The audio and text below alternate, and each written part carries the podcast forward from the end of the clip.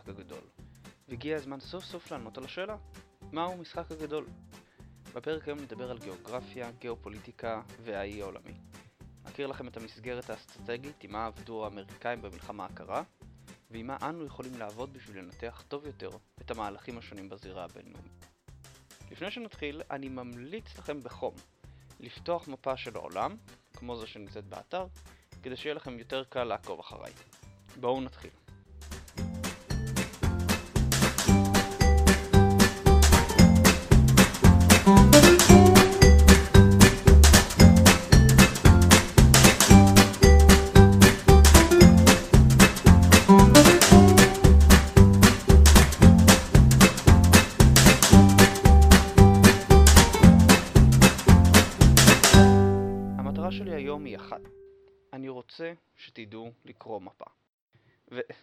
אני, לא בקטע שתדעו להתמצא במפה, אני בטוח שאת זה אתם כבר יודעים.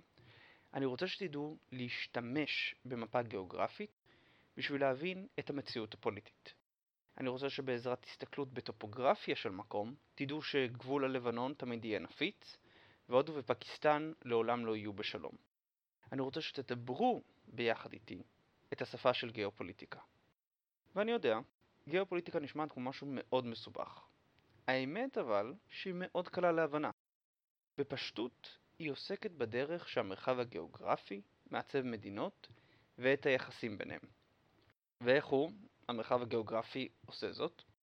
ובכן, הוא עושה זאת על ידי שינוי מידת הקושי של תנועה במרחב. לצערנו, כולנו צריכים לנוע במרחב אם אנחנו רוצים להגיע ממקום למקום. כך גם הסחורות שנרצה להעביר יצטרכו לנוע במרחב הגיאוגרפי בשביל להגיע ליעדן. וגם היום, בעידן של רשתות וירטואליות ותנועה אווירית, למרחב הגיאוגרפי יש חשיבות רבה. אבל אולי, במקום לדבר איתכם תאורטי נורא, בואו ונסתכל על הצורות הגיאוגרפיות הנפוצות בעולם, ומה ההשפעה של כל אחת על הפוליטיקה באזור, דרך ההשפעה שלה על התנועה. נתחיל במישור. מישור שאינו מדברי, או בוצי, או מכוסה בג'ונגל אבות, הוא אידיאלי לתנועה של אנשים וסחורות. ערים בדרך כלל מוקמות במישור, ואם יש כמה מהן, הן במהרה יהפכו לדומות תרבותית, הודות לתנועה לא רק של אנשים, אלא גם של דעות ומנהגים. עם הזמן, ערים בדרך כלל התאחדו פוליטית לכדי מדינה אחת. מצב כזה היה בארם נהריים הקדומה, עיראק של ימינו. מרכז ודרום עיראק הם אזורים שטוחים יחסית, עליהם יכולים לנוע אנשים, סחורות וכוחות צבא בקלות. הרי המדינה של ארם נהריים חלקו דמיון תרבותי, פועל יוצא של מסחר רציף, ואוחדו פוליטית בסדרה של כיבושים, שהולידו את האימפריות שאנחנו מכירים מהתנ"ך, האימפריה הארמית, אחריה האימפריה האשורית, ולבסוף האימפריה הבבלית. שלושת אלפים שנה אחרי, אותו דפוס קיים גם היום, למה? מפני שהגיאוגרפיה נותרה אותו דבר. המישור של דרום ומרכז עיראק מנוהל על ידי השלטון המרכזי של בגדד, כי במקום בו קל לנוע, קל לשלטון מרכזי לעקוף את החוק. אבל השלטון של בגדד מסתיים בצפון עיראק, איפה שמתחילה האוטונומיה הכורדית. ואיפה נמצא הגבול הזה בין השלטון המרכזי של בגדד ובין האוטונומיה הכורדית? בדיוק איפה שמתחילים הרי זרגוס, שרשרת של ערים שנמתחת מאיראן לדרך גבול איראן-עיראק. עכשיו, הסיבה שערים הם גבול באוטונומיה הכורדית ובעוד מקומות איננה מקרית, והיא נובעת מכך שקשה לנוע בערים. לכן, הרים הם גבולות טבעיים. רבות המדינות שהערים משמשים להן גבול. אם זה ערי הפירנאים בין צרפת וספרד, האלפים בין איטליה וצרפת, ההימאליה בין סין והודו, ורכס מול הלבנון שבין סוריה ולבנון. גם מיעוטים רבים חיים בערים בכדי להתגונן מהאיום של השלטון המרכזי במישור, דוגמת הדרוזים החיים בערי הגליל, ובהר הדרוזים בסוריה. משום שקשה לנוע בערים, שליטה בהם מעניקה יתרון אסטרטגי על המישור. מדינות רבות מחפשות להרחיב את גבולן עד רכסי הערים, דוגמת צרפת במאה ה-17, או הרפובליקה הרומית במאה השלישית לפני הספירה. גם רוסיה, כשדיברנו על הגאו-אסטרטגיה שלה, הזכרנו את העובדה שהיא מחפשת לשלוט בערי הקווקז בכדי למנוע מצב שבו לאויב חיצוני תהיה אפשרות לפלוש מערי הקווקז לתוך המישור הרוסי הגדול. אותו שיקול אגב גורם לכך שהודו עד היום סובלת מחוסר ביטחון וחוסר יציבות, מפני שהגבול ההררי שהיה לה בתקופת הבריטים הוחלף כאשר הודו התפצלה להודו ופקיסטן בגבול מישורי שהיום מחולקת עם המדינה הפקיסטנית. וכמו שאמרתי, אם באמת תסתכלו בטופוגרפיה, תראו שהודו ופקיסטן לא חולקות גבול הררי, ולכן נמצאות כל הזמן בסכסוכי גבולות. הצורה הגיאוגרפית השלישית שיש לנו היא הים. והים הוא מאוד מעניין. אי אפשר לחיות בים. הוא אינו מגדיל את שטחה של מדינה, ואי אפשר לגדל ממנו כלום. אם ננסה לשתות ממנו, נמות מצבא, בצמא. מה שמעניין הוא שעל אף כל החסרונות הללו, הים מביא שגשוג. כל, כל כלכלה גדולה היום, כל תרבות גדולה שהייתה, הייתה עם גישה לים. למה? טוב, מפני שים מאפשר מסחר ימי. גם היום, עם מטוסים ורכ... ורכבות קליע, 90% מהסחורות בעולם מועברות דרך הים. נפט, גז, חומרי גלם, מוצרי צריכה ותעשייה, כולם עוברים דרך האוקיינוסים והימים. מי ששוכן לחוף ים יכול להצטרף לתנועה הזו. הוא יכול לשלוח ולקבל סחורות, להתעשר ממסחר ימי. אבל, זה גם אומר שהוא חשוף יותר לפלישה. כי במקום בו קל לסחורות לנוע, גם לצבא. מצור ופלישה ימית הם צורות מהירות של התקדמות צבאית, ואפשרו לוויקינגים להגיע מנורווגיה עד מרוקו. הם גם אפשרו לרומא לשלוט בכל הים התיכון. והם אף העניקו לבריטניה שליטה בחמישית מהעולם ולארצות הברית את המעמד של מעצמת על. כוח ימי מאפשר למדינה לשלוט בנתיבי המסחר, ואילו מדינות יכולות להצטרף לנתיבים. הוא יכול להגיע במהירות לכל מקום שגובל בים. עוד נחזור לנקודה הזו של כוח ימי והיתרון שלו כשנדבר על בריטניה, ארצות הברית ורוסיה. הצורה הגיאוגרפית הבאה לאחר הים דומה במידה מסוימת לים. מדבר. עד המהפכה הטכנולוגית של העשורים האחרונים מדבר היה מחסום גיאוגרפי, בו ניתן לחיות רק בקושי. תרבויות שצמחו במדבר מתאפיינות בדרך כלל בשמרנות ולוחמנות. במקום במדבר גובל בים, כלומר שפע מסחרי ביחד עם מחסור חומרי, כמו באמן או צפון אפריקה, קמים שודדים הפושטים על ערי החוף. כך, גם בתקופת מצרים העתיקה, גם בתקופת האימפריה הרומית, גם בתקופה של הביזנטיון, העות'מאנים ובריטניה, כולן נאלצו להיאבק בבדואים שהגיעו מאזורי המדבר בשביל לפשוט על שיירות המסחר שהגיעו דרך הים. כיום אבל, מדבריות אינן עוד גבול בלתי עביר. רכבות ומכוניות יכולות, יכולים לחצות את המרחבים השוממים בקלות יחסית. הפיתוחים החקלאיים שלנו בישראל מאפשרים לגדל יבולים באזורי מדבר ולהשתמש בקרקע לצורכי המדינה. המדבר איננו עוד ים. הצורה הגיאוגרפית האחרונה היא נהרות. נהרות יכולים להיות מחסום או להיות דרך גישה. תלוי לאיזה כיוון אתם מנסים להגיע. צייה של נהר היא קשה, ולכן נהרות ישמשו הרבה פעמים כגבול בין מדינות. אם זה הירדן שלנו, הריין בין גרמניה לצרפת, או הריו גרנדה בין מקסיקו וארצות הברית. תנועה במורד הזרם של הנהר היא נוחה, ומאפשרת מסחר ממרכז היבשת אל עבר ערי החוף. הנהרות בגרמניה וצרפת זורמים מדרום לצפון, ואפשרו פיתוח של ערי מסחר וליקוד שלהן למדינות לאומיות. תנועה בניגוד לזרם היא קשה, והופכת את הנהר שוב למחסום. ברוסיה, לדוגמה, יש בעיית נהרות. כל הנהרות זורמים מדרום לצפון לאוקיינוס הארקטי, בעוד שהמדינה, רוסיה, מתוחה בין מזרח, מזרח אסיה, למערב, אירופה. אז בואו ונסכם את מה שלמדנו עד עכשיו. גיאוגרפיה משפיעה על תנועה של אנשים וסחורות, וזה מתרגם להשפעה על פוליטיקה וכלכלה. קל לנוע במישור ובים, וקשה לנוע בערים ומדבריות. נהרות יכולים להיות קלים, או קשים, תלוי לאיפה אנחנו רוצים לנוע. ועם ההבנה הזו של המרכיבים הבסיסיים, אנו כעת יכולים לבנות את הלוח הגיאופוליטי שבו מתנהלת המערכת הבינלאומית. בשביל להתחיל ולבנות, קחו מפה של העולם. אם תסתכלו על מפה של העולם, תראו שרוב היבשה, רוב האדמה היבשה בעולם, מתחלקת בין שני גושים.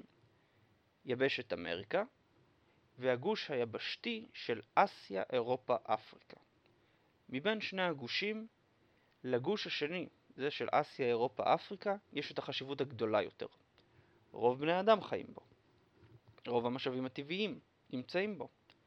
מרכז הכובד של העולם, לא משנה כמה חזקה תהיה ארצות הברית או דרום אמריקה, תמיד יהיה באסיה, אירופה ואפריקה. זו הסיבה שהלפרוד מקינדר, אבי הגיאופוליטיקה, נתן לגוש הזה את השם האי העולמי, The World Island. מקינדר טען שמי ששולט באי העולמי, שולט בעולם. כי הוא שולט במירב השטח, הוא שולט במירב המשאבים, והוא שולט במירב האנשים. השאלה היא רק, איך שולטים באי העולמי? טוב, מקינדר קבע שהשליטה באי העולמי מושגת על ידי שליטה בלב שלו. הלב של האי העולמי כולל את סיביר ומרכז אסיה. הוא מוגן מפלישה ימית על ידי האוקיינוס הארקטי בצפון, והרי ההימאליה בדרום. עבור מקינדר ההגנה הזאת מפלישה ימית היא חשובה, מפני שהוא האמין שהמאבק המרכזי ביחסים בינלאומיים הוא בין כוח ימי לכוח יבשתי. והוא האמין שאם כוח יבשתי יכול להתגונן מפני כוח ימי על ידי שליטה בלב, הרי שלו יש את היתרון והוא בתהליך של שחיקה, בתהליך של התשה של הכוח הימי, יכול להשתלט גם על האזור שמסביב ללב. הוא יכול להשיג את השליטה באי העולמי, ומתוך כך להשיג את השליטה בעולם כולו. הבעיה שהתיאוריה של מקינדר מבוססת יותר מדי על הדיכוטומיה של כוח יבשתי, כוח ימי. בתכלס מעולם לא הייתה מעצמה שהייתה רק כוח ימי, או רק כוח יבשתי.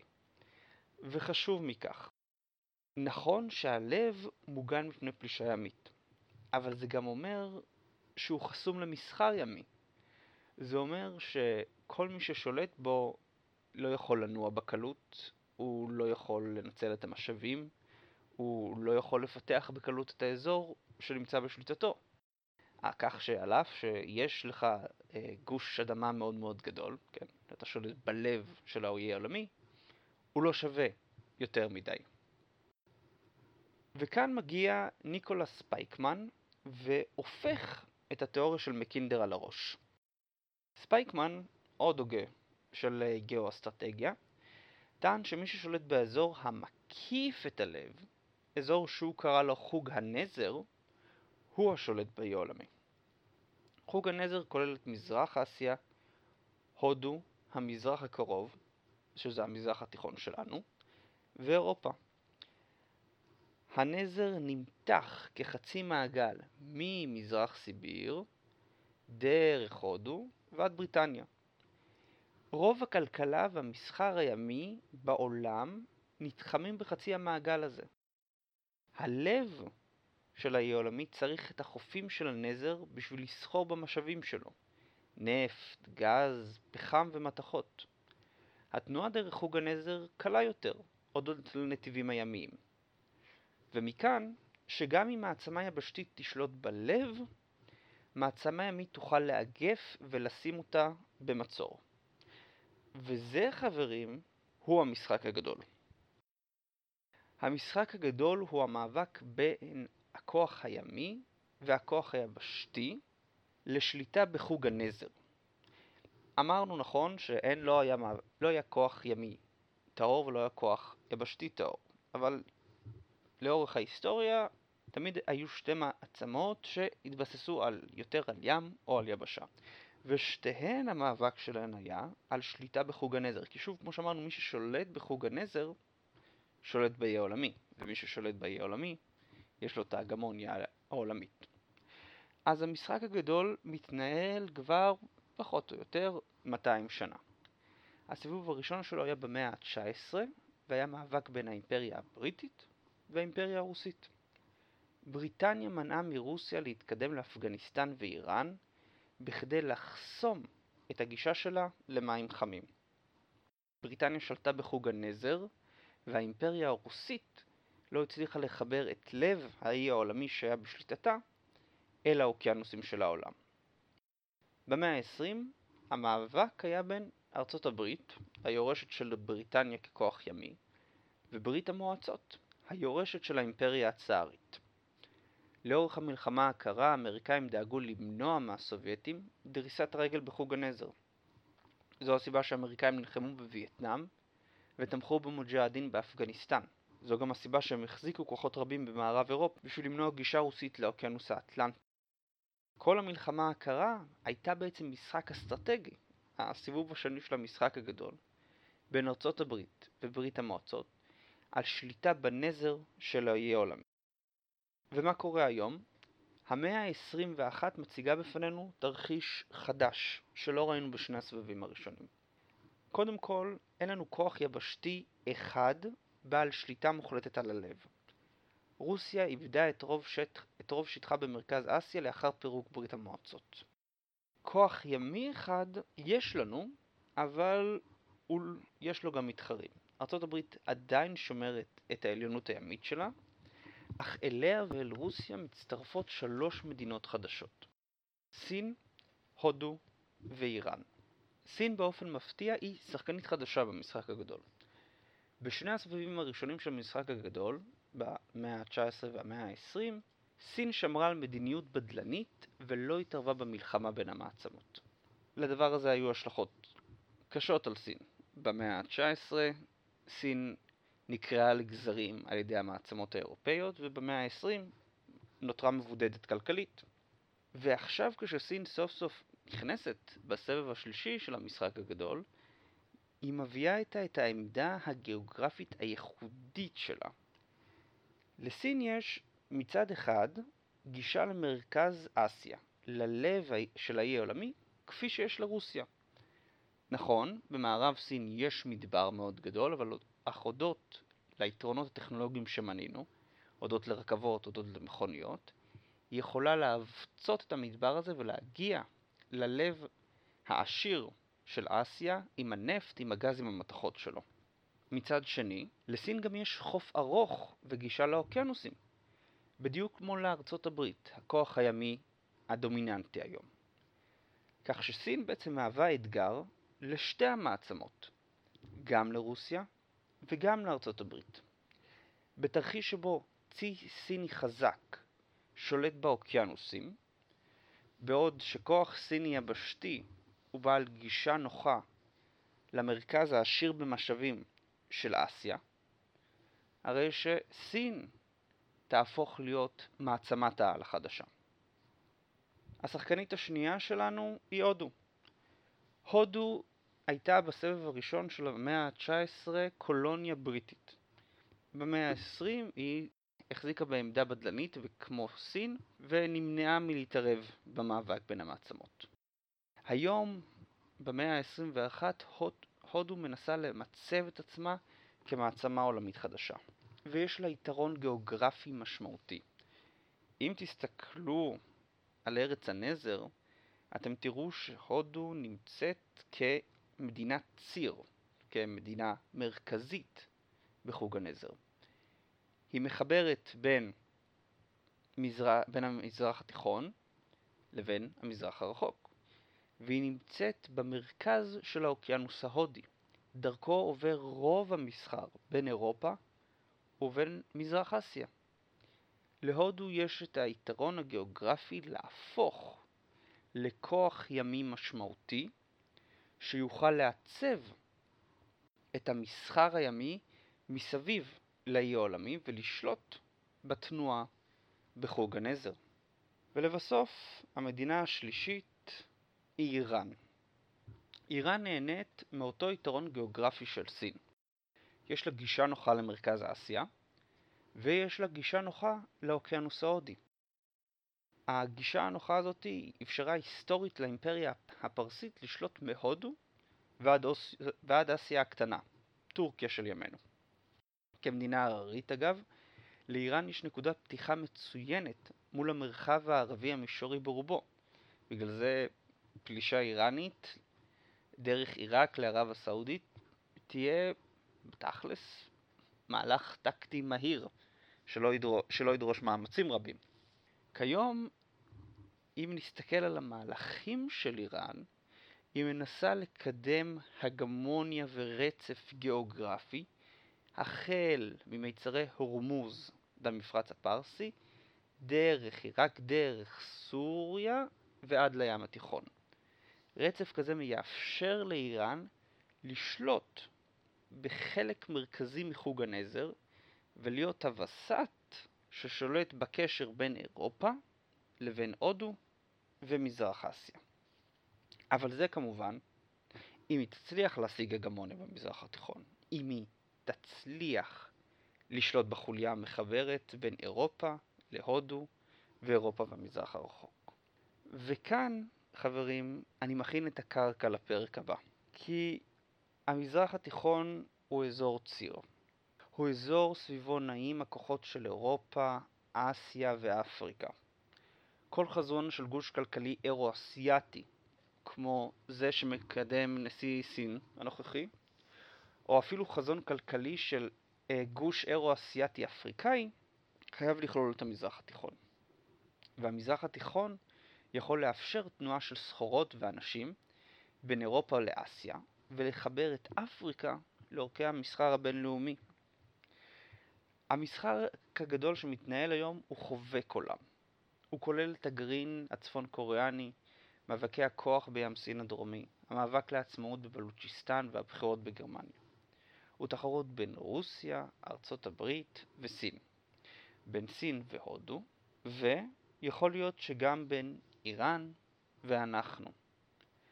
אנחנו, חברים, נמצאים באים אם איראן תשיג הגמוניה במזרח התיכון. ובפרק הבא אני מבקש למקד את המבט לשכונה הקטנה שלנו. נתבונן במזרח התיכון דרך חדשת הגיאופוליטיקה, וניתן מה, אם בכלל, יכול להיות מקומה של ישראל באיולה. תודה לכם על ההקשבה. thank you